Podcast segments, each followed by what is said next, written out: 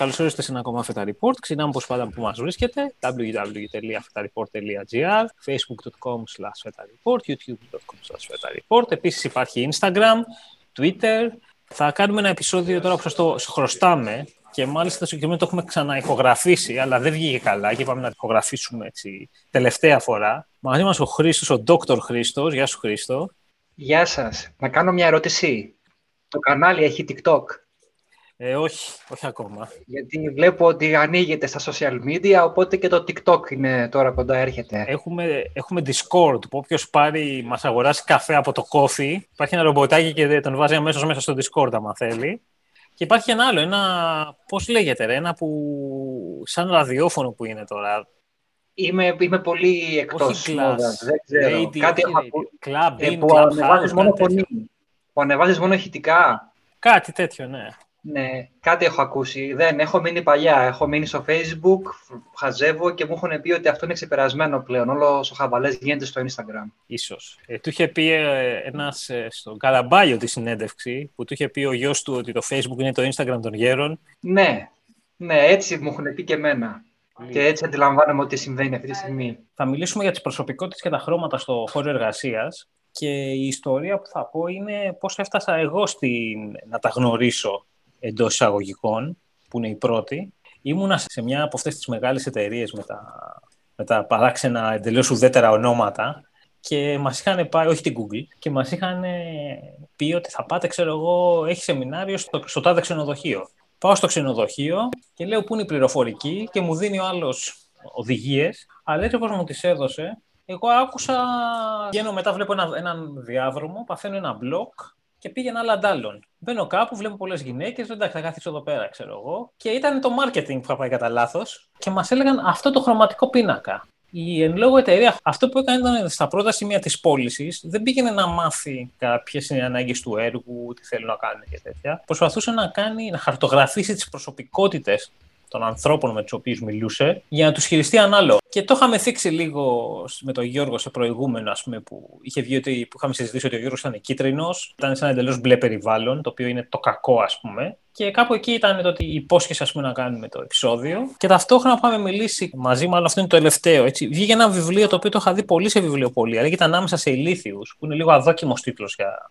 τα ελληνικά. Το οποίο το χρησιμοποιήσουμε ως βάση, αλλά δεν είναι podcast αναφορά στο βιβλίο όπου ο Τόμας Έριξον, το έχω εδώ μπροστά, κατόρθωσε και έγραψε για ένα θέμα το οποίο συνήθως αναλύεται σε ένα σεμινάριο σε μία ώρα. Κατόρθωσε και έγραψε ένα βιβλίο το οποίο διαβάζεται σε πάρα πολλές και δεν είναι βαρετό, δεν κάνει κύκλους, αλλά απ' την άλλη δεν έχει πολλά quotes. Γιατί έτσι όπως έχει ροή, δεν, δεν έχει κάτι το οποίο μπορώ να πω ότι okay, να σας διαβάσω τη σελίδα 15, ας πούμε. Δεν έχει ιδιαίτερο νόημα.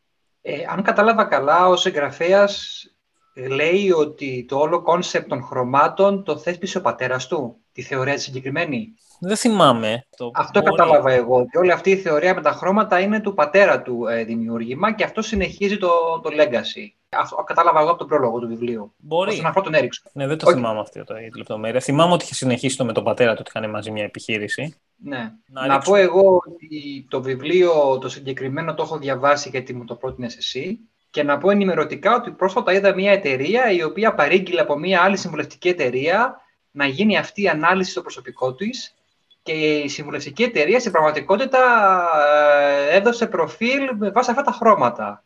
Δηλαδή οι εργαζόμενοι κάνανε κάποιο είδους συνεντεύξεις και λάβανε κάποιο, κάποιο report το οποίο τους κατάτασε με βάση αυτά τα χρώματα και εγώ εντυπωσιάστηκα, δεν ήξερα ότι αυτό γίνεται τόσο συστηματικά σε επίπεδο consulting σε εταιρείες, εδώ τουλάχιστον στην Αγγλία. Ότι κάποιος, κάποια εταιρεία υπάρχει η οποία κάνει consulting να κάνει evaluate το προσωπικό σε ποια χρώματα ανήκει για κάποιο είδους coaching. Υπάρχει, ναι, θέμα για pairing, για ποιους θα βάλει να δουλεύουν μαζί. Ναι. Και για αυτή ήταν και η τέτοια, ότι πότε τσακώνονται. Ναι. Αλλά νομίζω ότι ίσως και από τη συνιστόσα ή από το αντικείμενο ή από τη συνιστόσα των ανθρώπων που δουλεύουν σε μια εταιρεία υπάρχει κάποιος προσανατολισμός συνήθως ή σε κάποιο τμήμα. Έτσι πρέπει να το ψιλοξέρει, να το ψιλομυριστείς για να μην, ε, μην πέσεις σε περίπτωση να, να βρεθείς εντελώς διαφορετικά, ας πούμε συζητήσουμε λίγο πιο μετά. Να πούμε τα χρώματα μία. Ναι, να, να δώσουμε μία γρήγορη, τουλάχιστον σε τι αναφερόμαστε τώρα, γιατί μετά μπορούμε να ανοίξουμε και σε άλλες τεχνικές. Ωραία. Έτσι όπως το λέω, επειδή το, το τέτοιο θα είναι ε, ίσως στο, στο YouTube θα πετάξω εικόνες, αλλά για όσους μας ακούτε έτσι από ηχητικά μόνο, σκεφτείτε ότι έχετε ένα, ένα κομμάτι χαρτί, ένα χώρο και έχετε γράψει τα νούμερα 1, 2, 3, 4, αλλά πώς ε, το 1 πάνω αριστερά, το 2 πάνω δεξιά, το 3 κάτω δεξιά, σαν ρολόι δηλαδή, και το 4 κάτω αριστερά. Δηλαδή το 4 έχει από πάνω του το 1 και από δίπλα το έχει το 3. Το 3 έχει πάνω του το 2 και από, από τα αριστερά το έχει το 4. Στην 1 συνήθως, θα μπορούσαμε να τα βάζαμε και ανάποδα, αλλά συνήθως στην θέση 1 βάζουμε το μπλε. Οι μπλε είναι κυρίως οι αναλυτικοί άνθρωποι. Οι άνθρωποι δηλαδή που σκέφτονται πάρα, πάρα πολύ αναλυτικά. Οι κόκκινοι είναι αυτοί που λέμε οδηγοί, αυτοκράτορες, οι άνθρωποι που θέλουν να κάνουν πράγματα και να οδηγούν την κατάσταση και να οδηγούν και να πετυχαίνουν πράγματα. Οι κίτρινοι είναι οι άνθρωποι οι οποίοι θέλουν να είναι καλές οι σχέσεις μεταξύ ανθρώπων και να υπάρχει μια, ευχά... μια ευχάριστη ατμόσφαιρα. Την ε, τελευταία θέση στην 4 είναι οι πράσινοι, οι οποίοι θέλουν να υπάρχει γενικά μια ηρεμία και μια σταθεροτητα Γενικά ένας άνθρωπος, νομίζω ε, συνήθως, αυτό είναι που διάβασα στο βιβλίο και μου κάνει έκδοση, οι περισσότεροι άνθρωποι είναι πράσινοι. Αν κατάλαβα καλά, είναι περίπου 70-80% των ανθρώπων. Ναι, κάτι πολύ, μεγάλο. Πολύ, πολύ μεγάλο ποσοστό. Εσύ τι οι έχεις κάνει, τρεις, νομίζω, Οι υπόλοιποι τρεις ξεχωρίζουν πάρα πολύ από ό,τι κατάλαβα. Οι, ιδιαίτερα, όχι και οι τρεις, και οι κόκκινοι και οι μπλε και οι κίτρινοι, τους βλέπεις από μακριά από τη συμπεριφορά τους. Ε, αλλά ναι, η συντηρητική πλειοψηφία είναι πράσινη. Δεν ξέρω, έκανες κάποιο τεστ εσύ για τον εαυτό σου να δεις που ανήκεις; Θα σου πω. Όταν πρώτο ήρθα σε επαφή με τη θεωρία, εγώ ένιωθα καραμπινά τα μπλε. Δεν υπάρχει πιθανότητα να είμαι κάτι άλλο. Είδα το ότι όσο μεγαλώνω και δεν ξέρω με τι έχει να κάνει αυτό, αρχίζω και κοκκινίζω. Δηλαδή, εγώ είμαι μπλε κόκκινος αυτή τη στιγμή. Δηλαδή, θέλω να κατανοώ τα φαινόμενα, αλλά με βάση την κατανόηση σε κάποιο βάθος, θέλω να το κάνω άμεσα πράξη. Τυχαία, στην εταιρεία που βρίσκομαι τώρα, μάλλον όχι τυχαία, γιατί είμαστε μαζί ήδη 3-3,5 χρόνια και πιο πριν δουλεύαμε στο ίδιο γραφείο, δηλαδή έχουμε σχέση 5 ετών. Ο CEO που τον λένε στην Ελλάδα είναι κόκκινος μπλε. Κόκκινος μπλε, άρεσε και σένα.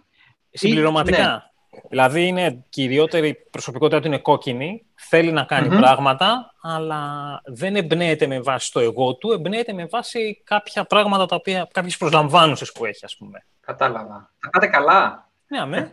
Δύο ναι. κόκκινοι μαζί δεν είναι εύκολο από ό,τι κατάλαβα να συνεπάρξουν. Αλλά, αλλά, δεν είσαι κατακόκκινη, είσαι, είσαι λιγότερο κόκκινος από Έχουμε δια, και διαφορετικούς mm. τομείς ευθύνης λόγω του τεχνικου Ναι, τα πράγματα στα οποία πρέπει να κάνουμε μαζί ας πούμε, και να συγκρουστούμε εντός εισαγωγικών, που συγκρουόμαστε, αλλά αυτό είναι ένας με τους κόκκινους. Είναι υπέρ της σύγκρουσης για να δοθεί μια κατεύθυνση. Και τον μπλε. Οι μπλε και οι κόκκινοι ναι. έχουν το χαρακτηριστικό ότι τους ενδιαφέρει το πρόβλημα και η λύση στο πρόβλημα ή η κατανόηση ναι. του προβλήματος. Ενώ η πράσινη και γήθο ενδιαφέρει η σκέψη, η σχέση, sorry, η σχέση των ανθρώπων. Να πω από τη μεριά μου ότι έχω κάνει κάποιο τεστ. Θα ήθελα να είχα βγει μπλε, αλλά μάλλον είμαι ένας πράσινος άνθρωπος. Και για λίγη ώρα είχα λίγο εκνευριστεί, γιατί ήθελα να είμαι κάτι περισσότερο από ένα πράσινο ε, πιόνι στη μεγάλη μάζα των πράσινων. Μια χαρά όμως. Το έκανα και σε έναν φίλο μου, το οποίος ήξερε τη θεωρία για πολύ περισσότερα χρόνια από μένα, και ο οποίος μου είπε ότι στη διάρκεια των χρόνων από κόκκινος έγινε κίτρινος. Και είχαν μεσολαβήσει διάφορα σκηνικά, καυγάδες, όπου είχε διαπιστώσει ότι το πόσο κόκκινος ήταν δημιουργούσε ρήγματα και δεν του άρεσε αυτό. Και στη διάρκεια της ζωής του εξελίχθηκε σε κίτρινος. Μου, έδειξε, ας πούμε, δύο τεστ που έκανε με διαφορά 7-8 ετών. Από κόκκινος ήταν κίτρινος. Γιατί ξεκίνησε να δίνει πολύ μεγάλη έμφαση στις ανθρώπινες σχέσεις για να αποφύγει τους καυγάδες και ναι. μου φάνηκε ενδιαφέρον. Δεν το παίρνουμε δηλαδή το, το χρώμα μας και το κουβαλάμε για μια ζωή. Ναι, δεν είναι σαν τα αρχέτυπα που έχουμε... Ε, Ωραία. Και τώρα θα το κουβεντιάσουμε αυτό υπό το πρίσμα των εργασιακών σχέσεων, συνεργασιών. Ναι, το αναφέρεται και στο βιβλίο και το έχουμε, και το έχουμε ζήσει, ας πούμε. Ποιοι τα πάνε καλά μαζί τους, μεταξύ τους, και εδώ είναι το ότι με, αν, το πάρεις αυτό και πίσω ότι ναι, θα, θα, θα βλέπω του ανθρώπους ως ε, ως ένα από τα τέσσερα χρώματα, ξαφνικά πολλές συμπεριφορές ξέρεις, ταυτόχρονα κολλάνε, ξέρω εγώ. Ένα είναι το ποιοι τα πάνε καλά μαζί τους και το ποιοι τσακώνονται. Αυτοί οι οποίοι λοιπόν συνήθως θα πάνε καλά μαζί τους είναι είτε ένα χρώμα με τον εαυτό του, γιατί ναι. ουσιαστικά έχει την ίδια αντιμετώπιση πραγμάτων, αλλά πιο αποδοτικό είναι ένα χρώμα με το δίπλα του. Δηλαδή, όπως τα πάμε, ένα, δύο, τρία, τέσσερα. Το ένα με το δύο και το τέσσερα. Δηλαδή, το ένα το μπλε με το κόκκινο και το πρασινο Το κόκκινο θα πάει καλά με το μπλε και με το κίτρινο. Το κίτρινο θα πάει καλά με το κόκκινο και με το πράσινο. Και το πράσινο που είναι στη γωνία θα πάει καλά με το, με το μπλε και με το κίτρινο. Ενδιαφέρον, αυτό σημαίνει το εξής. Σύμφωνα με το βιβλίο, συνήθως οι leaders σε ορισμένα επαγγέλματα ή περιβάλλοντα είναι κόκκινοι. Όταν χρειάζεται κάποιο είδους, ε, θα το, δεν μην το πω aggressive, γιατί η λέξη aggressive έχει κακό έτσι, ε, feeling. Παρ' όλα αυτά, εάν οι περισσότεροι σε μια ομάδα είναι πράσινοι, γιατί στατιστικά μάλλον θα είναι πράσινοι, άμα επιλέγουμε χήμα κόσμο, και έχεις έναν κόκκινο ηγέτη, αυτό ενδεχομένως δημιουργεί κάποιο είδους σύγκρουση ή αντιπάθεια μέσα στην ομάδα. Δεν το είχα σκεφτεί αυτό. Αυτό είναι ναι, το ότι έχει ένα ωραίο παράδειγμα το βιβλίο που λέει ότι είχαν πάει σε ένα πάρτι και τα είχαν πιει και ναι. αντιστράφησαν οι ρόλοι. Ήσαν δηλαδή οι πράσινοι να μιλάνε με ειλικρίνεια στον κόκκινο και ο κόκκινος άρχισε να, να γίνεται αγαπούλη. Τσακώνονται αυτοί που είναι στα αντίθετα. Δηλαδή, τσακώνονται ναι, οι κόκκινοι με τους πράσινους και οι κίτρινοι με τους μπλε. Το έχουμε, το έχουμε πάθει και στο podcast. Οπότε τι χρειάζεται, χρειάζεται μια διαστρωμάτωση. Αν έχεις έναν κόκκινο ηγέτη και μια ομάδα από πράσινους παίχτες, πρέπει να έχεις μια διαστρωμάτωση μεταξύ τους λίγο, λίγο κίτρινο, λίγο μπλε. Αυτό το οποίο συνίσταται, ποτέ δεν ήμουν στη φάση ότι όλοι να είμαστε μαζί και όσοι πιο πολύ και να αγαπιόμαστε, είτε στις παπαριές ότι πρέπει να υπάρχει πιο πολύ diversity γίνεται και ιστοριες Αλλά εδώ αυτό το οποίο προτείνει το βιβλίο και συμφωνώ 100% είναι το ότι πρέπει να υπάρχουν όλοι. Ναι, αυτό ήθελα να πω. Ότι δεν μπορείς να πάρεις μόνο ένα χρώμα, γιατί μετά θα καταλήξει να έχεις echo chamber, group thinking δεν είναι μόνο αυτό, αλλά το, το κάθε ένα έχει ελαττώματα. Ένα που το έχει ναι. στο τέλος, τώρα θα ξεσποιλάρουμε, αλλά εντάξει, δεν είναι λόγος να μην διαβάσετε αυτό το βιβλίο, γιατί εντάξει, δεν θα σας πούμε. Δεν, έχει, δεν είναι θέμα πλοκής. Είναι ένα βιβλίο παύλα εγχειρίδιο. Δεν, δεν έγινε και τίποτα, μα ακούσετε κάτι από το βιβλίο. Έχει μια ιστορία που έδινε σε group χωρισμένα με το χρώμα το ίδιο πρόβλημα και τους για να το λύσουν. Και έλεγε ότι μπλε, το μπλε group δεν το έλυσε, αλλά γύρισε πίσω με ερωτήσεις για τη διατύπωση. Κοινώς είχαν μπλέξει σε μια λούπα υπερανάλυσης η αναλυτική και δεν μπορούσαν να πάρουν Ένα group νομίζω έδωσε κάποια λύση, ίσως να ήταν ίσως το κόκκινο group, αλλά τόσο το κόκκινο group ε, απλά δεν μπορούσαν να καταλήξουν σε μια απόφαση. Δηλαδή, το καθένας έτσι όπως είχε ακούσει τη θέση του προβλήματος, είχε μια ιδέα, είχε ψυχανεμιστεί πώς ήθελε να λυθεί, αλλά δεν μπορούσε να πείσει τους υπόλοιπους ότι, OK, παιδιά, έχουμε 10 λύσεις πιθανές. Σωστή είναι αυτή η δική μου, μάλλον, ή του τάδε. Α κοιτάξουμε να δούμε πώς θα το οργανώσουμε. Που εδώ θα τους ξελάσουμε ένας μπλε. Θα τους έλεγε ότι ρε παιδιά, αυτή εδώ έχει δύο-τρία βασικά λάθη, ας πούμε. Εντάξει. Ή ένας ε, πράσινος θα τους έλεγε, ξέρω εγώ, παιδιά, αυτή είναι υπερβολική, ξέρω εγώ. Θέλει πολύ, πολύ, πολύ δουλειά για να γίνει. Ή ένας κίτρινος να τα βρούμε. Εάν τον ακούγαν τον πράσινο ή τον μπλε. Θα ναι, τον ακούγανε. Αλλά αν υπήρχαν, θα έπρεπε να τον ακούσουν. Οι κίτρινοι λέει είχαν ναι. παράξει μια εκπληκτική παρουσίαση η οποία δεν είχε καθόλου λύση.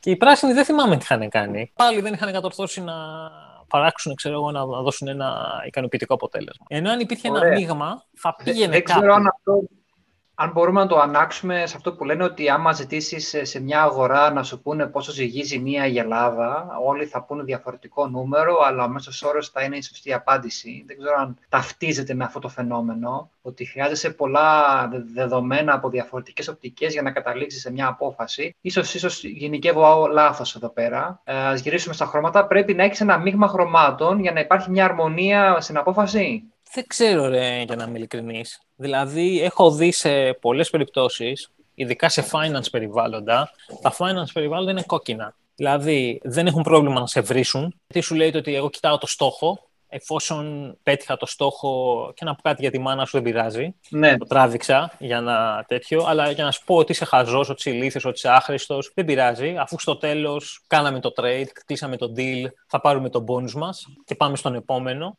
Αυτό το έχω δει στο προηγούμενο εργοδότη μου, όπου η διαδικασία συνέντευξη δίνει έμφαση σε κάποια στοιχεία χαρακτήρα, τα οποία νομίζω ήταν κατά κύριο λόγο μπλε και κόκκινα. Ήθελε, ας πούμε, ανθρώπους που έχουν κόκκινα χαρακτηριστικά και κατέληξαν να είμαι σε ένα περιβάλλον όπου όλοι είχαν μια πολύ ισχυρή άποψη και ήταν αρκετά κουραστικό. Γιατί δεν είχαν όλοι την ίδια άποψη, είχαν όλοι διαφορετικές απόψεις. Λογικό, αλλά ήταν όλοι πολύ ισχυρογνώμονες και δεν μπορούσες εύκολα να βγάλεις άκρη. Η εταιρεία πίστευε ότι το να έχεις και λίγο confrontation στον χώρο εργασίας προάγει την αποτελεσματικότητα, οπότε ήταν και ok να είσαι και λίγο πιο αποφασιστικός, θα το πούμε έτσι. Αυτό εμένα με κούραζε. Και νομίζω ναι. ότι αποθάρρυνε και τους ανθρώπους που ήταν και για κάποιο λόγο είχαν προσληφθεί κατά λάθος. Ναι, οπότε, ναι, πολύ κόκκινο νομίζω δεν κάνει καλό. Θέλει κόκκινο σε κάποιο βαθμό. Από ό,τι έχω παρατηρήσει είναι αυτό το ότι τα, ξέρω, τα finance περιβάλλοντα είναι πολύ κόκκινα. Περιβάλλοντα που έχουν σχέση με πολύ ανθρώπινες σχέσεις, όπως διαφήμιση, πράγματα που έχουν να κάνουν έτσι, με το να βρίσκεις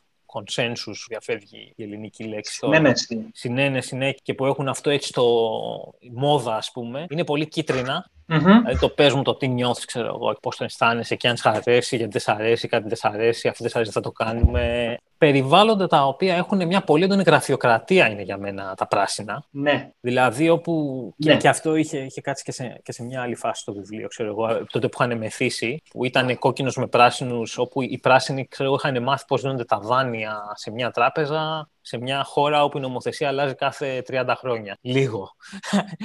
Επομένως, ναι, ναι, ναι. υπήρχαν κάποιοι άνθρωποι που είχαν μάθει απ' έξω και αναγκαστικά το πώς θα δίνει το δάνειο. Είχαν χτίσει τις ζωές τους γύρω από αυτό δεν κουραζόντουσαν, δεν, δεν είχαν, όχι κουραζόντουσαν, δεν είχαν ε, το να αλλάζει το περιβάλλον τους κάθε εβδομάδα, κάθε μήνα, κάθε χρόνο και να πρέπει να τρέχουν από πίσω. Είχαν κάποιο βάθος και ήταν παραγωγικοί. Δίνανε, κάνανε τη δουλειά. Ε, και εγώ μπορώ να πω ότι το πράσινο στοιχείο μέσα μου υπάρχουν στιγμές που θέλει να εισάγει γραφειοκρατία στη δουλειά, γιατί θέλω λιγότερο ασάφεια και μεθοδολογία και να ξέρω ότι αυτό θα το αντιμετωπίσω με αυτόν τον τρόπο εκείνη την ώρα. Το... Και νομίζω ότι είναι έντονο πρασινάκι εκ μέρους μου. Εισαγωγή γραφειοκρατίας. Πρόσεχε πιο πολύ. Παρά, ξέρεις, ναι, ναι, ναι. Παρά, όχι, γραφειοκρατία, γιατί στην Ελλάδα είναι, γραφειοκρατία σημαίνει ότι κάποιος σε βασανίζει για να σου δώσει μια σφραγίδα, ας πούμε, ίσω ζητάει να τον λαδώσεις. Όχι, όχι αυτή ε, η γραφειοκρατία. Δια, διαδικασία, διαδικασία. Ναι. Μήτρη, κάποια κουβέντα που έχω κάνει κατά καιρούς με κόσμο είναι αν το επάγγελμα σε κάνει κόκκινο ή αν τελικά επιλέγεις επάγγελμα γιατί είσαι κόκκινος. Αυτό για το finance, ας πούμε, το τραπεζικό κλάδο, το έχω κάνει συγκεκριμένα συζήτηση. Εάν τελικά επιλέγεις να πας επειδή γουστάρεις τη, τη, την κάψα και την ένταση, ή τελικά πηγαίνεις και ανακαλύπτεις ότι πρέπει να γίνεις κόκκινος για να, το, για να πετύχεις. Και αντίστοιχα, ας πούμε, για τα επαγγέλματα που περιλαμβάνουν επικοινωνία, αν τα επιλέγεις επειδή είσαι κίτρινος ή αν πηγαίνεις και τελικά γίνεσαι κίτρινος στην πορεία, επειδή είσαι σε ένα περιβάλλον με κίτρινους. Νομίζω είναι λίγο δυναμική η σχέση εδώ. Γιατί υπάρχουν και περιβάλλοντα στα οποία δεν είσαι ο. Αν και εμένα το finance μου τη πάει, δεν θέλω να το ακουμπάω κιόλας νομίζω υπάρχει μια δυναμική. Δηλαδή, ανάλογα με το που είσαι, μπορεί να μπεις κάπου, αλλά απ' την άλλη μπορεί και να παραμείνεις κάτι άλλο και να είσαι σιγά σιγά συμπληρωματικός. Να έχεις συμπληρωματικό λόγο, ας πούμε. Ναι. Ε... Εσύ έχει ποτέ χρειαστεί να, να προσλάβεις κόσμο, να είσαι σε θέση που προσλαμβάνεις κόσμο και να δεις τον εαυτό σου ότι κρίνεις κάποιον με βάση τα χαρακτηριστικά του χρώματος που έχει, τα χρωματικά χαρακτηριστικά που θα ήθελες; Όλοι όσοι μου ήρθαν ε, στη συγκεκριμένη εταιρεία, γιατί υπάρχει αυτό το ότι η τελευταία εμπειρία επισκιάζει τις προηγούμενες, όλοι όσοι μου ήρθαν ήταν ε, μπλε πάνω κάτω. Mm-hmm. Ίσως να υπήρχαν και μερικοί κανένα από τα άλλα, αλλά είχα πολύ αυτό που λέμε bias sample. Και αυτό είναι πολύ, που δεν είπαμε ποια επαγγέλματα κάνουν οι μπλε. Πληροφορική, ε, βιολογία, δηλαδή κάποιος που θα σου γράψει εργαστηριακές αναλύσεις. Κάποιος ο οποίος, ας πούμε, ότι η αναζήτηση της αλήθειας και του σωστού είναι κυρίαρχη σε αυτό που κάνει. Εγώ μπορώ να πω ότι τις φορές που βρέθηκα σε θέση να εκφράσω άποψη, γιατί δεν ήμουν ποτέ σε θέση να κάνω πρόσληψη ή όχι, όταν έλεπα κάποιον πολύ έντονα κόκκινο, τον φοβόμουν θα δημιουργήσει πρόβλημα στην ομάδα η συμπεριφορά του.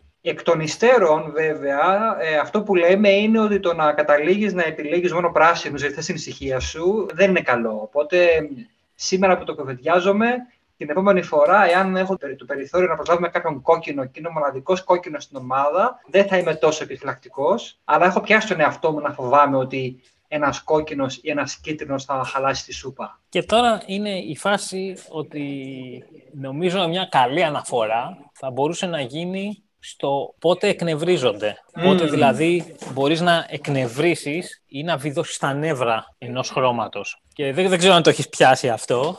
Αυτό δεν το έχω φτάσει ακόμα εκεί πέρα. OK. Okay. Αυτό και από εμπειρία. Και, και πώς αντιδρούν. Να, να, ποιους να πιάσουμε πρώτους; ε, μιας και το έχουμε πάρει ένα, δύο, τρία, τέσσερα, να πιάσουμε το ένα που είναι η μπλε. Εφόσον ο μπλε λοιπόν είναι αναλυτικός, ο τρόπος να σπάσει τα φρύδια ενός μπλε είναι να του λες ότι δεν σε νοιάζει το τι, είναι, το τι πρέπει να κάνουμε, δεν σε νοιάζουν τα επιχειρήματα, πρέπει να κοιτάξει ανθρώπινες σχέσεις. Κοινώς είναι να τα έχουμε κίτρινος. Να τα έχουμε καλά. Δηλαδή, άμα μιλάς κάπου, ξέρω εγώ, προσπαθείς να πείσεις για κάτι και είσαι αυτό που θα μπορείς να του βγάλεις κίτρινα είναι να του πεις ότι ρε φίλε, εντάξει, ωραία τα λες, αλλά έτσι όπως τα λες παθιασμένα, χάνεις το δίκιο σου. Ο άλλος εντωμεταξύ μπορεί για να μαζέψει τα επιχειρήματά του να έχει δώσει 10 ώρες ψάξιμο στο ίντερνετ, να έχει ρωτήσει 15 άτομα, να έχει να, να, να, να, να. Και επειδή κάποιος πετάγεται και του λέει, Ναι, αλλά εμένα μου είπε η θεία μου αυτό, πούμε. Κατάλαβα. Έχουμε έναν κίτρινο ο οποίος τα παίρνει όλα προσωπικά και έχουμε έναν μπλε ο οποίος τα βλέπει όλα μαθηματικά ή πιο ναι. τετράγωνα, ας το πούμε, και δεν μπορεί να αποδεχθεί ότι αυτή Υπάρχει ένας συστηματικό τέτοιο. Σου λέει άλλος ότι εγώ μου έδωσε το θέμα. Καταρχάς, όταν τους δίνεις κάτι, ξέρω εγώ, το εσωτερικεύουν, το διαβάζουν, το σκέφτονται, το αναλύουν στο μυαλό τους, ε, μένουν σιωπηλοί για λίγη ώρα, δίνουν κάποιο χρόνο, κάνουν ίσως και κάποια έρευνα. Κλασικό, ας πούμε, που το, το λέω για πλάκα, είναι οι Κινέζοι είναι κοντοί. Οι Κινέζοι είναι ιστορικά κοντοί. Δεν με ενοχλεί. Αντίθετα, επειδή είμαι και εγώ ένα δέκα είμαι. Δεν... Αλλά τυχαία είναι ο πιο ψηλός άνθρωπος αυτή τη στιγμή στον κόσμο να είναι Κινέζος. Είναι 2,5 μέτρα άνθρωπος, κάτι τέτοιο. Επομένως, γυρνά και λε ότι ξέρεις, μα οι Κινέζοι είναι κοντοί και σου λέει άλλος, ναι, αλλά πιο ψηλός άνθρωπος είναι Κινέζος. Πώς να το λες αυτό; Και λες, ρε φίλε, αυτός είναι μια στατιστική ανομαλία. Ε, έτσι λοιπόν ναι, είναι ναι, όλοι ναι. καυγάδες μπλε και κίτρινο. Ωραία, πάμε στον κόκκινο. Φαντάζομαι ότι όπως το έχουμε πάρει, διαγώνια του κόκκινου είναι ο πράσινος, οπότε με κάποιο είδου πράσινη συμπεριφορά θα εκνευρίσουμε τον κόκκινο. Ακριβώς. Μιλιώνεται πολύ ωραία στο, στο βιβλίο. Είναι να του γεννάς να του πεις ότι ξέρεις, φίλε, δεν μπορείς να παίρνεις μια απόφαση να μας πηγαίνεις εδώ την άλλη μέρα, μας θες να πάμε από την άλλη. Θα πρέπει να εκφράσεις το τι θες, να είσαι ευγενικός, να, να, να, να είσαι ήρεμος, να το καταλαβαίνουμε όλοι πρώτα πριν πάμε και αφού ξεκινήσουμε να πάμε, να πάμε. Μία εβδομάδα, ένα μήνα, να κάνουμε, ξέρω εγώ, την ιδέα που είπες, να δούμε πώς πάει, να ξαναμαζευτούμε μαζί να το ξανασυζητήσουμε και άμα δούμε ότι είναι σωστό το, το κάνουμε, άμα δούμε ότι είναι λάθος, κάνουμε κάτι άλλο. Κοινώ ο τρόπος για να σπάσεις τα νεύρα ενός κόκκινου είναι να τον καθυστερήσεις, ακριβώς γιατί θέλει να κινείται γρήγορα, και εκεί που αυτός θέλει απλά να πηγαίνει και να κάνει και ένα τέτοιο, να του βάζει διαδικασία. Ναι, ναι, ναι, θα εκνευριστεί γιατί δεν μπορεί να περιμένει. Θέλει να το, να το λιώσει το, τη δουλειά να κάνει την επόμενη. Ναι. Ένα κόκκινο χαρακτηριστικό που είδα είναι το ότι έτσι έχουν κλειστεί όλες οι συνεντεύξεις για τα podcast, να το ξέρετε, οι συναντήσεις. Όποτε έχω 10 λεπτά, στέλνω ένα email. Αυτό ένας πράσινος, ας πούμε, ένας κίτρινος, όταν έχει 10 λεπτά μεταξύ δύο tasks ή μεταξύ δύο ε, meetings, ας πούμε, θέλει να χαλαρώσει λίγο. Θα κάτσει να φτιάξει ένα τσάι, ας πούμε. Ναι, δεν μπορείς να στείλεις ένα email σε 10 λεπτά. Ε, υποπίεση. Ε, πρέπει να σκεφτείς το γράψεις σωστά, να μην φύγει κάποιο ορθογραφικό και, ε, και γίνει αρλούμπα το πράγμα. Ναι, Εγώ το, το, το, γράφω, μπορώ να μην το στείλω, το γράφω σε ένα text file. Μετά την άλλη μέρα το ξανακοιτάω, το ξαναγιά και το στέλνω στην τέταρτη, ας πούμε, σε κάτι που αφορά το podcast. Αλλά γίνεται... Αυτό είναι πολύ χαρακτηριστικό, δηλαδή. Ναι, γίνεται σε 10 λεπτά. Δηλαδή, σε έχω 10 λεπτά, είμαι στην πρίζα, τι μπορώ να κάνω, αυτό. 10 λεπτά μπορείς να κάνεις ένα πολύ ωραίο καφέ. Ναι, ακριβώς. είναι πράσινη συμπεριφορά. Ναι. Λοιπόν, έχουμε λοιπόν πάρει τους κόκκινους οι οποίοι εκνευρίζονται όταν τους σταματάνε οι πράσινοι και τους λένε κάτσε λίγο ήρεμα να δούμε τα πράγματα με, με λίγαρη ηρεμία. Πάμε τώρα στους κίτρινους οι οποίοι, ε, από ό,τι καταλαβαίνω, εκνευρίζονται άμα τους δώσεις μπλε. Δηλαδή, ένα που λέει ο κίτρινος πάρα πολύ είναι το ότι μπορεί να ξεκινήσει να μιλάει για ένα θέμα, να πεταχθεί σε ένα άλλο, να μιλήσει για κάποιο άλλο. Δηλαδή, μπορεί να λες, ξέρω εγώ, να πάμε στο Βρετανικό Μουσείο, γιατί έχει έκθεση για τον Νέρον εδώ πέρα, και να στο γυρίσεις στα καφέ Νίρο και μετά να σου πιάσει συζήτηση για το αν σου αρέσουν τα Νίρο τα Starbucks, ας πούμε. Για παράδειγμα, και α, άνοιξε ένα Starbucks ε, εδώ πιο κάτω, ας πούμε, που δεν έχουμε ξαναπάει. Να πάμε μια φορά την επόμενη φορά που έχουμε διάλειμμα να πάρουμε καφέ από εκεί. Λοιπόν, αυτό που μας περιγράφεις είναι η, κίτρινη συμπεριφορά. Ωραία. Επομένως, και αυτό... ο μπλε, φαντάζομαι, θα του πεις σε παρακαλώ, συγκεντρώσου αυτό που μπορείς να του κάνεις να τον εκνευρίσεις είναι ακριβώς επειδή πετάει, πηγαίνει γύρω-γύρω-γύρω, να τον βάλεις κάτω και να του πεις ότι τι γίνεται, θα μιλήσουμε μόνο αν θα πάμε στην έκθεση για τον Έρωνα στο Βρετανικό Μουσείο. Άμα είναι να μην πάμε, το κλείνουμε εδώ. Εδώ λοιπόν είναι πώς μπορεί να το σπάσεις. Το κλείνουμε εδώ πέρα, τελείωσε και μετά μπορούμε να συζητήσουμε για τα καφέ Νίρο που έπιασες. Αυτός είναι ο πρώτος τρόπος να τα σπάσετε σε, τα νεύρα σε ένα κίτρινο. Ο, ο άλλος είναι ακριβώς επειδή λέει πράγματα με βάση τη ροή της συζήτησης, έχω πιάσει πολλούς κίτρινους, ειδικά όταν μιλάμε για πολιτικά, όταν τους ρωτάς τη γνώμη τους, να μην σου λένε τη γνώμη τους, προσπαθούν να μυρίσουν το δωμάτιο Ναι. Να βρούνε πού συναισθηματικά είναι οι περισσότεροι εκείνη την, την ώρα και σου λένε αυτό όχι ως αυτό πιστεύω ότι πιστεύει το δωμάτιο, το λένε ως άποψή τους. Α, δική τους άποψη. Ναι, δηλαδή του λες, ξέρω εγώ, βλέπεις ότι το δωμάτιο θέλει, ότι είμαστε, ξέρω εγώ, 4-5 άτομα και θέλουμε να παίξουμε μπάλα ή να πάμε για μπάλα. Και του λες ποιο είναι το αγαπημένο σου άθλημα, το ποδόσφαιρο. Μετά από ένα μήνα, ξέρω εγώ, έχει δει στην τηλεόραση τέννη τώρα που είχαμε και τον τυπάκο. Και οι γυναίκες mm-hmm. ποιο είναι το αγαπημένο σου άθλημα, το τέννη. Και του λες, εδώ είναι που ο τρόπο. Κάτσε ρε φίλε, έχω εδώ τα chat logs, ναι, control F. Αυτό πήγα να σου πω, ότι πώς το επιβεβαιώνεις αυτό, ε, εντάξει, ναι, αν έχεις chat logs, έχεις chat logs. Command, okay. ρε παιδιά, ο Τάδε δεν μας έλεγε ότι του γουστάρει την μπάλα. Τι μας λέει τώρα ναι. ο Καραγκιόζης; Δεν το έχω δει αυτό το πράγμα που περιγράφει εγώ προσωπικά, αλλά δεν έχω κάνει και control F. Ένα άλλο, είναι, ένα άλλο που μπορείς να κάνεις στους κίτρινους είναι ότι όταν συζητάτε κάτι και κάπου έχει κλείσει η φάση, γιατί ένα πράγμα που κάνει όταν τους πιέζεις είναι ότι σου λένε ναι σε όλα για να λήξει κουβέντα όταν νιώθουν ότι είναι υποπίεση. Και γι' αυτό ίσως να έχουν και προβλήματα σε αντίστοιχα περιβάλλοντα. Ένα πράγμα λοιπόν να τους πεις είναι ότι όταν τελειώσει η κουβέντα, γυρνάς και του λες, ε, που έτσι τον σκοτώνεις, θα μου στείλεις ένα email με το τι αποφάσισε ή αποφασίσαμε. Ναι. Αυτό είναι σκοτωμά. Ναι, γιατί τον, τον κάνεις τον άλλο να κάνει lock-in σε κάτι το οποίο μπορεί να μην το πίστευε εκείνη τη στιγμή, αλλά να το είπε γιατί του φάνηκε όμορφο. Ή να το είπε, να το είπε γιατί νόμιζε ότι αυτό ήθελες να ακούσεις. Κατάλαβα. Κοίταξε, έχω ένα σχόλιο εδώ. Να το αφήσω όμως, το... μόλις κλείσουμε και, το, και τον ε, πράσινο. Με τι ενοχλείται ο πράσινος; Ο πράσινος ενοχλείται με το να το τη βγεις κόκκινα. Δηλαδή, εκεί που έχει την ηρεμία του, πάμε εκδρομή στο βουνό. Πάμε για σκι, και ας μην έχει ξανακάνει ποτέ σκι. Βρήκα ένα κουπόνι στο Groupon για καγιάκ.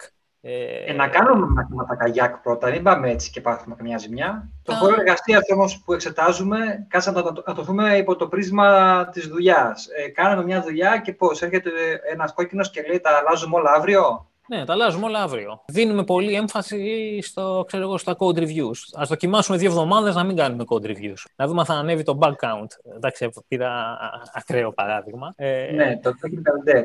Ή ας ε, δοκιμάσουμε εκείνη τη στιγμή, ναι, ας μειώσουμε το debt. Ή μετά, παιδιά, παιδιά, όχι να κλείσουμε τον πελάτη. Ας, αφήστε το debt ε, να, να αυξηθεί, ξέρω εγώ, να κάνουμε ό,τι είναι, ξέρω εγώ, τέτοιο. Ε, από τα παραδείγματα που έχουμε πει και για όσους μας ακούνε, νομίζω ότι αν είσαι ένας έχεις ένα κόκκινο και θες να τον πειράξεις ή να τον εκνευρίσεις, του πετάς λίγη πρασινάδα, αλλά αυτό στο επίπεδο ότι θέλω να σε πειράξω, να σε εκνευρίσω επίτηδες για ένα αστιάκι. Αν το πάρουμε σοβαρά, ο πράσινος τι θα κάνει με ένα κόκκινο, θα εκπέψει πράσινο. Οπότε αυτό που το οποίο νομίζω λέμε είναι ότι από τη φύση τους οι πράσινοι με τους κόκκινους θα αλληλοεκνευρίζονται. Ο πράσινος θα εκπέμπει πρασινάδα στον κόκκινο και θα εκνευρίζεται και ο κόκκινο θα εκπέμπει κόκκινο στον πράσινο και θα εκνευρίζεται. Χωρίς να υπάρχει κάποιο είδους συγκεκριμένη πρόθεση να αλληλοεκνευριστούν. Οπότε προσοχή, αν βρείτε κάποιον που είναι στο απέναντι άκρο σας χρωματικά, προσοχή στο πώς θα εκπέμπετε το δικό σας χρώμα. Και υπομονή στο τι χρώμα λαμβάνετε. Δηλαδή δεν έχουν κακές προθέσεις. Αυτό διαπίστωσα με το βιβλίο. Είχα ψηλοκαταλήξει σε αυτό. Αλλά εμένα, χωρίς να το έχω καταλάβει, ειδικά στην μπλε μου φάση μου, τη πάγανε κίτρινη. Και νομίζω το, το βιβλίο, ο, ο τίτλος που είναι και λίγο αμφίσιμος ανάμεσα σε ηλίθιους, είναι Μην πείτε κατευθείαν και πείτε Αυτός είναι ηλίθιος. Απλά μπορεί αυτός που σας εκνευρίζει να είναι ακριβώς διαμετρικά στη χρωματική παλέτα από εσάς και μπορεί να έχετε μια πολύ ωραία τομή τελικά, εάν ναι. το προσεγγίσεις πιο ψύχρεμα. Ακριβώς. Και μπορεί να έχει καλύτερες προθέσεις. Απλά το ναι. πώς αντιλαμβάνεται το καλές προθέσεις ο κάθε ένας είναι διαφορετικό. Για εμένα, ας πούμε, καλή πρόθεση είναι, επειδή εδώ είναι το μίξ, η μίξη των άλλων δύο, είναι το να βρούμε κάποια αλήθεια η οποία θα μας οδηγήσει σε μια πράξη. Δημήτρη, δεν ξέρω το βιβλίο γιατί δεν το έχω διαβάσει ολόκληρο δίνει πουθενά οδηγίες συμπεριφοράς αν π.χ. είσαι πράσινος και έχεις να κάνεις με κόκκινους, ή αν είσαι μπλε και έχεις να κάνεις με κίτρινους.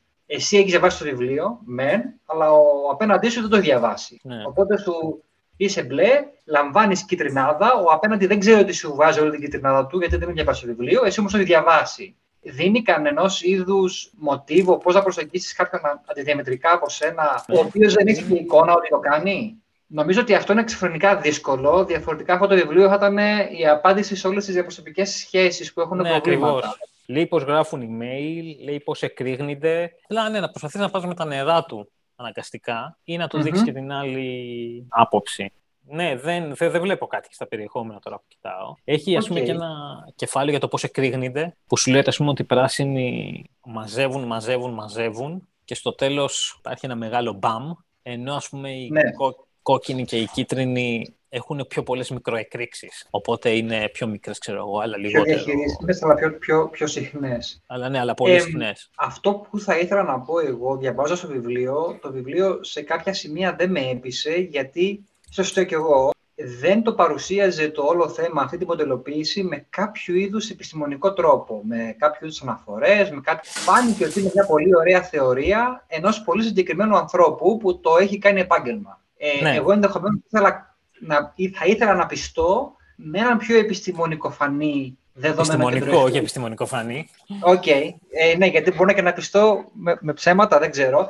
Anyway, ε, εγώ εκεί δεν πίστηκα στο κομμάτι ότι ρε φίλε και ποιος θα επιβεβαιώνει αυτά που λες ότι είναι έτσι. Ε, δώσ' μου και δύο μελέτες ψυχολόγων που το έχουν μελετήσει σε χίλια άτομα σε μία χώρα και το επιβεβαίωσαν. Νομίζω δεν έχει τέτοιου είδους. Δεν έχει, όχι. Είναι εφαρμοσμένο. Είναι δηλαδή πώς ναι. να κάνουμε την, το συγκεκριμένο είναι πώς να κάνουμε τη ζωή μας καλύτερη, όχι πώς φτάσαμε σε αυτό το συμπέρασμα. Πιο πολύ το λέω ότι αν το πάρουν τυχόν μπλε και μην απογοητευτούν άμα είναι όπως εγώ που θα ήθελα να, να έχουν αναφορές μέσα στο βιβλίο. Εμένα είναι... αυτό, που, ας πούμε, αυτό που ήταν προφανές είναι ότι σου λέει, και το είπαμε στην αρχή, είναι ότι σου λέει ότι το 70 ή 80% είναι πράσινη, αλλά δεν σου λέει με ποια ποσοστά είναι οι υπόλοιποι. Δηλαδή είναι το ότι από το επόμενο 20 ξέρω εγώ μπλε είναι το 15 ή το 5. Ναι, εκεί πρέπει να κάνεις λίγο δουλειά για να το ανακαλύψεις. Θα ήθελα να έχω αυτή την πληροφορία. Και δεν ξέρω και πού να τη βρω, ξέρω εγώ. Δεν έχω. Συζητήσαμε λοιπόν αν έχουμε κάνει εμείς ποτέ επιλογές προσωπικού με βάση κάποιο χρώμα, δεν ξέρω αν έχει νόημα έστω για ένα λεπτό να κουβεντιάσουμε το ανάποδο. Δηλαδή, εάν κάποιος από το ακροατήριό μας αναζητάει δουλειά και διαισθανθεί ότι αναμένεται να πιάσει δουλειά σε ένα περιβάλλον που είναι κατακόκκινο. Δεν ξέρω αν έχει νόημα να, να, να, να το δούμε διαφορετικά. Δηλαδή, εσύ όταν πηγαίνεις να κάνεις δουλειά, να πάρεις πρέφα, η δουλειά είναι μπλε, κόκκινη, κίτρινη από Αυτό. πριν. Αυτό είναι για μένα το μαγικό. Και να έχεις εικόνα αν θα, αν θα περάσεις καλά ή όχι σε ένα περιβάλλον. Και η ερώτηση, το follow-up για μένα είναι, OK, έστω ότι εγώ είμαι πράσινος και ανακαλύπτω ότι αυτή η εταιρεία για κάποιο λόγο είναι κατακίτρινη. Κουβεντιάσαμε πριν από λίγο ότι είναι καλό να έχεις διάφορα χρώματα. Και το κίτρινο με το πράσινο δεν είναι αντιδιαμετρικά. Την παίρνω τη δουλειά ή όχι; Εδώ είναι, που, είναι αυτό που λέμε ότι υπάρχει επιστήμη, υπάρχει και τέχνη. Δηλαδή, αν πάρουμε στο κλασικό του, της στατιστικής, του control experiment, πώς το λένε, του α και β, ξέρω εγώ, δεν μπορείς να κάνεις, να πεις θα σπάσω σε χίλια σύμπαντα, θα κάνω χίλιες προσλήψεις, σε, χίλιες, ξέρω εγώ, σε κάποιες θα πάω, κάποιες δεν θα πάω και μετά θα τα ξαναμαζέψω, θα γυρίσω πίσω στο ένα σύμπαν και θα κάνω τη, την τέτοια. Είναι πολλά. Είναι δηλαδή, άμα έχει εταιρεία, βλέπεις άμα. Θέλω να δεις αν χωράς, Εγώ μία φορά ναι. μου είπε το, το υποσυνείδητό μου όχι και το συνειδητό μου μου είπε: OK, πήγαινε. Και, και πετάχτηκα έξω, ας πούμε. Πετάξαν έξω. Απλά έπαιξα τα χαρτιά μου έξυπνα και πήρα κάποια καλή αποζημίωση. Που ήταν κόκκινη, πολύ κόκκινη εταιρεία. Ναι. Κόκκινες, ας πούμε, οι κόκκινες εταιρείες έχουν ε, στη Βρετανία κυρίως που έρχονται από finance ή κάνουν finance ή αυτοί που τους έχουν ιδρύσει έχουν περάσει από εκεί. Υπάρχει η λογική ότι ο καθένας δεν βλέπεις τους υπαλλήλους να δουλεύουν πολύ μεταξύ τους και σου λένε, ξέρω εγώ, ότι παίρνεις πολλές ευθύνες, άρα το ότι είσαι ανεξάρτητος. Mm-hmm. Υπάρχει μια λογική του αυτό που λέμε, όπου ακούω hit the ground running, το λένε εδώ. Σε μένα, αν, αν δεν υπάρχει για μένα στην ξεφτύλα μια εβδομάδα προσαρμογής, όπου μετά από. Μην, μην πω μήνα, αλλά ας πω εβδομάδα, στην οποία μετά εβδομάδα πάλι δεν θα αρχίσεις να παράγεις αλλά θα είσαι δίπλα με κάποιον και σιγά σιγά θα φτιάχνεις πράγματα και, και σιγά θα είσαι σε μια γυάλα και σιγά σιγά θα σπάσει αυτή η γυάλα και θα βρεθεί στο, στο ενιδρίο. Αν δεν υπάρχει εμένα αυτό, δεν παίζει. Κίτρινες εταιρείε ακριβώς λόγω πληροφορικής δεν έχω δει πάρα πολλές. Αυτό που έχω δει πολλές φορές είναι όταν πήγαινα σε αυτά τα μέρη που φτιάχνουν πολλά e-shops, που φτιάχνουν site ψιλοκαλλιτεχνικά για να κάνουν CEO, δηλαδή θέλουν κάποιον για πληροφορική, αλλά η αιχμή δεν είναι πληροφορική. Η αιχμή είναι συνήθως στο design, ούτε καν το UX. Η αιχμή είναι δηλαδή το έρχεται, ξέρω εγώ, ο Delacroix, σου δίνει ένα σχέδιο, στο πετάει και άντε πάει να κάνει το επόμενο. Που έχουν έμφαση αλλού, που πληροφορική συνήθως είναι το δεύτερο πράγμα πράσινες εταιρείες είναι αυτές οι οποίες για μένα έχουν κάποια στασιμότητα πάλι στην πληροφορική ή έχουν βρει ένα πολύ καλό προϊόν, είναι σε ένα πολύ καλό χώρο και το να κατακτούν σιγά σιγά σιγά. Μου είχε πει ένας φίλος μου μια εταιρεία πούμε, που έφτιαχνε ένα προϊόν, πάλι ήταν προϊόν για ένα, μια συγκεκριμένη διαδικασία. Δηλαδή, νομίζω ήταν, ξέρω εγώ, ξέρω leasing, ας πούμε, για να μην πω την εταιρεία. Ξέρανε τα μαθηματικά του leasing και σιγά σιγά φτιάχνανε, ενισχύανε το προϊόν τους για κάθε μια καινούργια αγορά. Δηλαδή, μπαίνανε σε μια καινούργια αγορά κάθε τρία χρόνια. Ναι, OK, okay. αυτό είναι aggressive, έτσι. Ήταν πολύ πράσινο. Ακριβώς γιατί είχαν μάθει κάτι, το κάνανε τέλεια, τους είχαν ήρεμα, mm. τους είχαν πριν έξι χρόνια μία φορά το μήνα work from home και μετά ήταν κάθε, κάθε χρόνο που είσαι παραπάνω στην εταιρεία μία μέρα παραπάνω τότε. Είναι οι εταιρείες που έχουν, οι πράσινες εταιρείες που έχουν πολύ λάσκα, αλλά μαθαίνεις κάτι συγκεκριμένο και το κάνεις με αυτό και πηγαίνεις. Αυτό που μπορώ να πω έτσι ένα δεδομένο είναι και εγώ λόγω πληροφορικής κατά κύριο λόγο έχω βρεθεί σε περιβάλλοντα που είναι λίγο πολύ πράσινα ή μπλε με κάποιους κόκκινους ανθρώπους που είναι χαρακτηριστικά οι πιο δυναμικοί. Λόγω επειδή της πανδημίας δουλεύω το σπίτι, είδα από κοντά πώς δουλεύει η συγκάτοικος, η οποία δουλεύει σε ένα charity εδώ στην Αγγλία. Διαφορετικού είδους δουλειά. Πέρναγε πάρα πολύ μεγαλύτερο μέρος της ημέρας σε συνομιλίες με άλλους εργαζομένους και η ατζέντα ήταν πώς θα πούμε αυτό σε αυτόν. Όχι η απόφαση η ίδια, αλλά πώς θα επικοινωνήσουμε την απόφαση, πώς θα διαχειριστούμε την κρίνια εκείνου του ανθρώπου, πολύ κομμάτι στο επικοινωνιακό και στο ανθρώπινο. Δεν το λέω για κακό, ήταν μια διαφορετική δουλειά, αλλά μου φάνηκε πολύ μακριά από αυτό που κάνω εγώ, ας πούμε, που παίρνω προβλήματα και φροντίζω να τα αναλύω και να βρίσκω λύσεις για να τα αναλύσω. Πανίως περιλαμβάνουν τον ανθρώπινο παράγοντα, ενώ ο συγκάτοικος, κατά κύριο λόγο, είχε να ασχοληθεί με τον ανθρώπινο παράγοντα. Και αντίστοιχα μου έλεγε, ας πούμε, ότι θα πάρω τώρα να μιλήσω με αυτόν και θα πρέπει να, ο τρόπος μου, ακόμα και οι ώμοι μου, να μην είναι πολύ θετική για να μην νιώσει ότι είναι σε άμυνα ο, ο συνομιλητής. OK, okay, ενδιαφέρον. Ναι. Απ' την άλλη, μπλε, γιατί τους στολίσαμε όλους τους υπόλοιπους να στολίσουμε και τον εαυτό μας, ότι πολλές μπλε εταιρείες νιώθεις ότι είναι κάπου αποστειρωμένες. Να το πούμε γι' αυτό. Έχουμε κάποιο παράδειγμα να, να, να, να δώσουμε και, και όνομα ή να μην το κάνουμε; Δεν δηλαδή, έχω παράδειγμα. Να κάνουμε λοιπόν εδώ μια ανακεφαλαίωση για τον κόσμο που, που ακούει ότι έχουμε ένα βιβλίο ή μια μεθοδολογία η οποία αυτή τη στιγμή προβάλλεται από ένα βιβλίο που παίρνει τους ανθρώπους και τους βάζει σε τέσσερα χρώματα. Και το βιβλίο αυτό σε βοηθάει λίγο να ανακαλύψεις λίγο εσύ που ανήκεις, πού ανήκουν οι υπόλοιποι και πώς χρησιμοποιείς αυτή τη γνώση για να μπορείς να επικοινωνήσεις καλύτερα με άλλους ανθρώπους, γνωρίζοντας τυχόν biases που μπορεί να έχουν.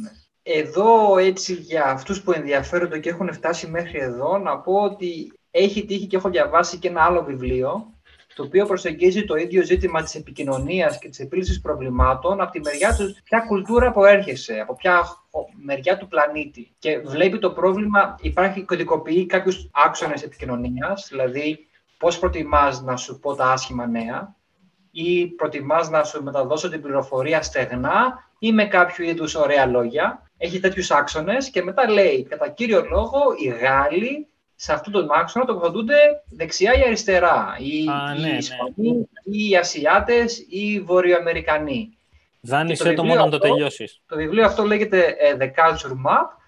Έχει να κάνει κυρίως αν, αν ασχολείστε σε περιβάλλοντα με, με, με κόσμο από διαφορετικές κουλτούρες και προσπαθείτε να σε εννοηθείτε με ανθρώπους που είναι πολύ μακριά γεωγραφικά από εσάς. Δηλαδή προέρχονται έχουν μεγαλώσει στην Κίνα, για παράδειγμα, και θέλετε να τους μεταδώσετε κριτική. Αυτά νομίζω είναι ωραία inputs για να λίγο δεις ότι αυτό που εσύ θεωρείς normal και όλοι οι υπόλοιποι το κάνουν λάθος, δεν είναι κατά ανάγκη αυτή η υπόθεση και μπορεί ταυτόχρονα αυτό που εσύ νομίζεις σωστό, οι άλλοι να το θέλουν ηλίθιο. Είπαμε για bonus, επειδή με το Χρήστο μιλάμε για comics, έτσι στα πεταχτά, είχαμε πει να σας βάλουμε δύο και ένα comics που είναι κρυφά διαμαντάκια στη συλλογή μας και ένα το οποίο μετανιώσαμε που τα κουμπίσαμε ή κάπως έτσι. Ωραία. Ένα disclaimer, δεν είμαι διαβασμένος όσο εσύ, οπότε ό,τι έχω διαβάσει είναι major συγγραφέα, δεν έχω διαμάντια μικρά, αλλά μπορεί για το κοινό που δεν έχει μπει στο χώρο του κόμικ να είμαι πιο ψαγμένος από αυτόν που δεν έχει διαβάσει τίποτα. Με αυτό το disclaimer, Διαμάντι 1, κάποια στιγμή το 2010 περίπου, νομίζω, άρχισε να γράφει Batman, ένας συγγραφέας που λέγεται Scott Snyder. Για τους ανθρώπους οι οποίοι παρακολουθούν αυτού του είδους τα κόμιξ, ο συγγραφέας αυτός είναι μεγάλο όνομα πλέον. Τότε νομίζω ξεκίνησε να κάνει μεγάλα πράγματα. Κάποια στιγμή έγραψε κάτι για τη Vertigo που λέγεται The Wake.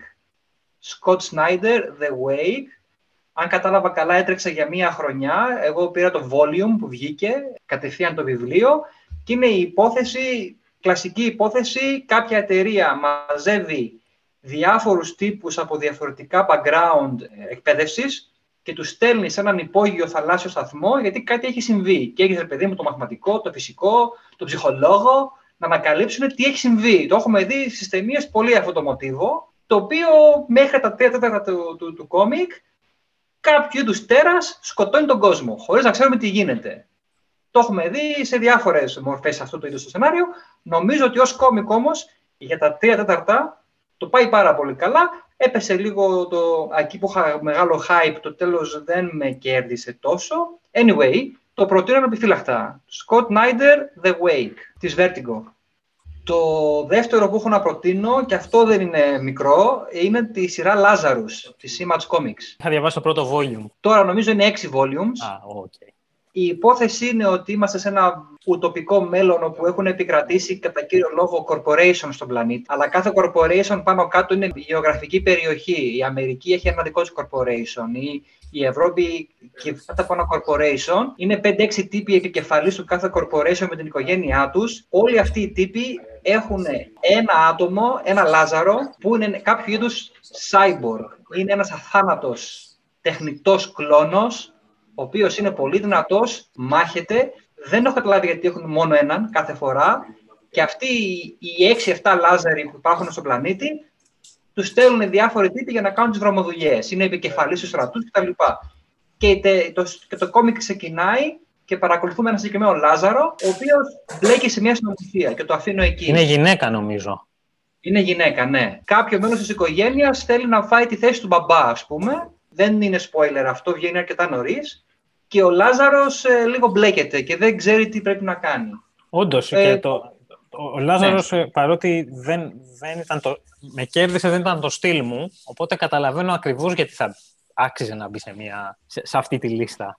Για το άλλο δεν ξέρω, θα το τσεκάρω όμως. Και του Λάζαρου συγγραφέας, νομίζω αυτή τη στιγμή είναι πάρα πολύ μεγάλο όνομα. Επαναλαμβάνω, εγώ δεν είμαι τόσο, τόσο expert στο κόμικ. Ε, Κρούτσκα, νομίζω λέγεται ο συγγραφέας του Λάζαρου και έχει κάνει αυτή τη στιγμή μεγάλα πράγματα για όσους είναι up to date με το, με το genre. Πάσα σε σένα. OK, okay, ναι, εγώ έχω διαφορετική τέτοιο. Λοιπόν, το πρώτο το διαμαντάκι και το επέλεξα με βάση το πόσες φορές το έχω διαβάσει τρεις φορές ήδη. Λέγεται Thad the Barbarian. Πρόκειται περί... Ε, υπήρχε ένα περιοδικό, δεν ξέρω αν υπάρχει ακόμα, που για παιχνίδι με μινιατούρες, με τα οποία mm-hmm. είμαι εντελώς άσχετος, γιατί ποτέ δεν είχα κάποιον να παίζουμε, όπου μέσα είχε ένα, μια σειρά κόμικ. Αυτή τη σειρά τη μαζέψανε την ε, σχεδιάσαν ίσως καλύτερα και την ξαναβγάλανε σε, αυτό εδώ. Δηλαδή ότι έχει γραφτεί για αυτό τον ήρωα είναι σε αυτό το volume. Τι μου άρεσε, γιατί μου άρεσε. Το συγκεκριμένο είχε πάροντι. Δηλαδή υπάρχει ένας βάρβαρος ο οποίος είναι λίγο ηλίθιος, πηγαίνει παντού και θα κάνει λαμπόγιαλο. Δεν έχει κάποιο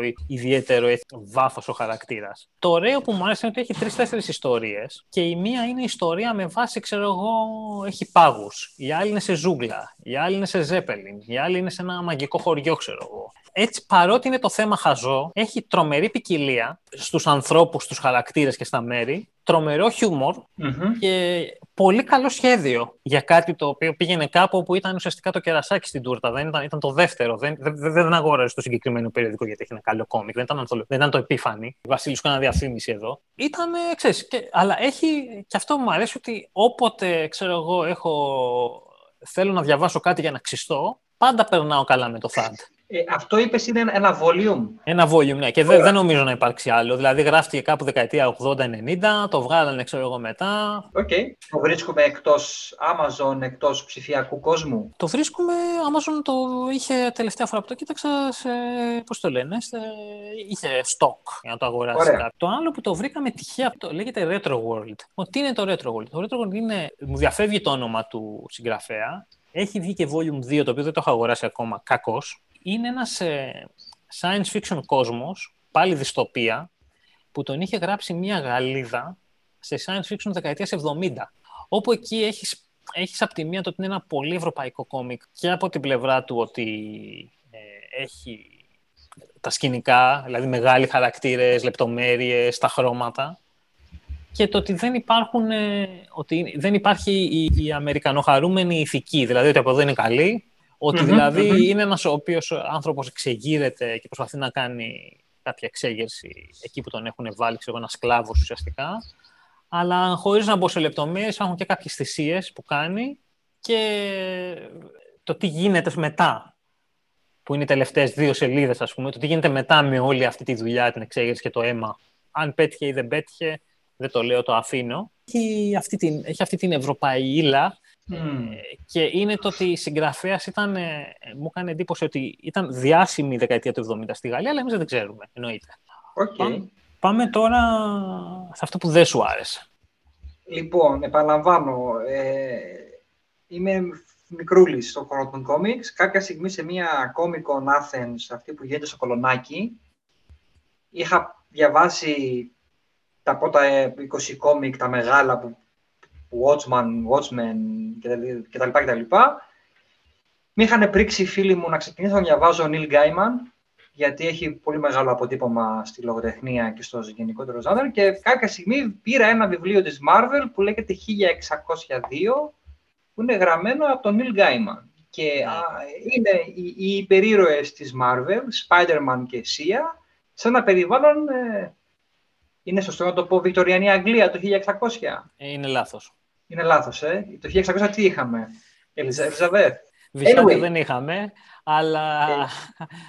δεν ξέρω πώς θα το πεις. Ναι, λοιπόν, ε, μεσαιωνικό, ας πούμε, αναγεννησιακό, ας το πούμε έτσι. Έχω δώσει ευκαιρίες στον Γκάιμαν κάνα δύο, γενικά δεν με έχει κερδίσει. Το συγκεκριμένο βιβλίο είναι από τα λίγα, το, το σταμάτησα στο ένα τέταρτο. Του βιβλίου, το σχέδιο, ένα τέταρτο ανάγνωσης. Ένα τέταρτο ανάγνωσης. Ναι. Ε, όχι χρόνο. Ναι, αυτό. Έχει okay. το ένα τέταρτο των σελίδων. Ναι. Έχει και τους X-Men μέσα, έχει και τον Spider-Man. Δεν, δεν κατάφερα να το ακολουθήσω. Ίσως η ιδέα να παίρνεις αυτούς τους ήρωες και να τους βάζεις στο μεσαίωνα δεν, δεν ρολάρει καλά. Ε, ίσως τους θέλουμε αποκλειστικά και μόνο στη μοντέρνα εποχή. Ε, δε, εμένα προσωπικά, δε, από τα λίγα βιβλία που δεν κατάφερα να τελειώσω, αυτό το τελείωσα, το, το, το, το σταμάτησα πολύ νωρίς. Και δεν ξέρω για, το, για τον Γκάιμαν, ας μας πούνε και τα παιδιά στα σχόλια, δεν έχω καταφέρει να πιστώ. Παρότι ο άνθρωπος έχει πολύ μεγάλο όνομα. Έτσι, δεν... Εγώ δεν ε, έχω και εγώ είναι ένας από τους λίγους συγγραφείς που έχω παρατήσει βιβλίο του στην αρχή και κόμικ του. Ε, δεν, απλά δεν κλικάρει με μένα. Νομίζω... Άλλος ένας. δεν το περίμενα ναι. αυτό. Ε, αυτό που έχει γράψει και το. Αυτό με την νορβηγική, όχι την νορβηγική μυθολογία και το τέτοιο, με, το, με τους Θεούς, δεν είναι. Κοίταξε, το, το Sandman είναι το, το πιο το γνωστό. Sandman, ναι. Αυτό ναι. Αυτός έχει γράψει και αυτό με, το, με τους Θεούς, ε, πώς το λένε, αυτό που το έχει Amazon. Το American Gods. Ναι, ναι, το American Gods. Δικό του είναι και αυτό. Είναι που σου είχα πει ότι η, πώς το λένε, η διαπεραστική αθεία του με κουράζει. Α, μάλιστα. Αυτό, ε, αλλά ταυτόχρονα δεν είχα δει και κάτι το οποίο να με πήγαινε μέσα, να πει και διάβασε κι άλλο. OK, okay, αυτό το οποίο εγώ επέλεξα ως ε, ε, ε, μείον ένα και το έχω γράψει και στο Goodreads ε, για τους ε, ακόλουθους, ας πούμε, που έχω εκεί και τους φίλους.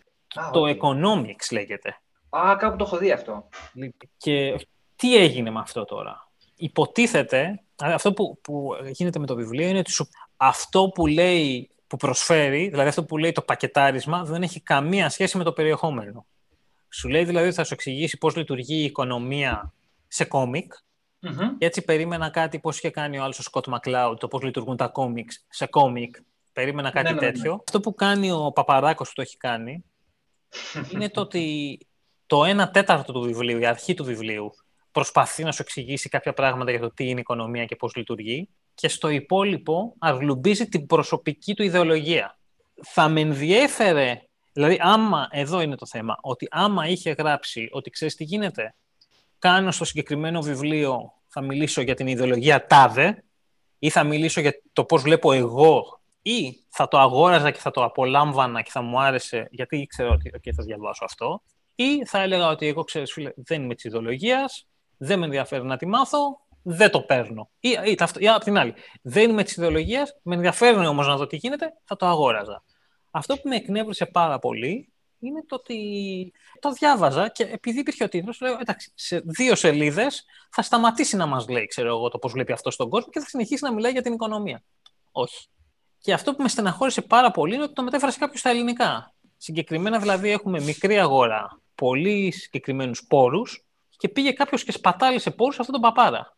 Τώρα θα κάνω μία biased ερώτηση η ιδεολογία είχε μήπως κάποιο είδους αριστερόστροφη κλίση; Δεν παίζει ρόλο. Γιατί νομίζω στην Ελλάδα αυτά τα βιβλία έχουν κάποιο είδους... Το, τα, οι, οι εκδότες τα πιστεύουν ότι πουλάνε καλύτερα. Δεν παίζει ρόλο. δεν παίζει ρόλο. Okay, okay. Αλλά λέει ο τύπος σε μια φάση που εκεί, ξέρεις, άμα τον είχα μπροστά μου, άνετα είχε φάει σφαλιάρα εκεί. Είχε πει ότι ήταν στην Ινδία δύο και δεν είχε καταλάβει πώς η Ινδία λειτουργούσε. Ε, και προφανώς η Ινδία είναι ένα μήνυμα στο οποίο δεν είναι, ξέρω εγώ, τι να πω και εγώ τώρα, η Ουκρανία στη Σοβιετική Ένωση ή, πώς το λένε, η Σιγκαπούρη. Ε, επειδή ακριβώς δεν καλυπωνόταν μια χώρα με τόσες κουλτούρες, τόσα πράγματα να συμβαίνουν, τόσες διαφορετικότητες στο καλούπι που είχε στο μυαλό του, φταίγανε η Ινδία, ας πούμε, κατά κάποιον τρόπο. Όχι αυτός, για να καταλάβουμε, ήταν δύο χρόνια. Δηλαδή δεν κάθισε σε μια φάση στον πρώτο χρόνο να πει μήπως τα βλέπω, μήπως, μήπως πηγαίνω εγώ στραβά, α όχι, πηγαίνει στραβά ο γυαλός. Και κάθισε κι άλλο ένα χρόνο εκεί. Ναι, ναι. Δεν ξέρω ακριβώς τι περιγράφεις και πώς το έγραψε, αλλά είναι δύσκολο να καταλάβεις πώς λέει μια ολόκληρη κουλτούρα, άμα δεν έχεις λίγο δει την ιστορία της, το κοινωνικό της στάτους, πώς νιώθει ο καθένας.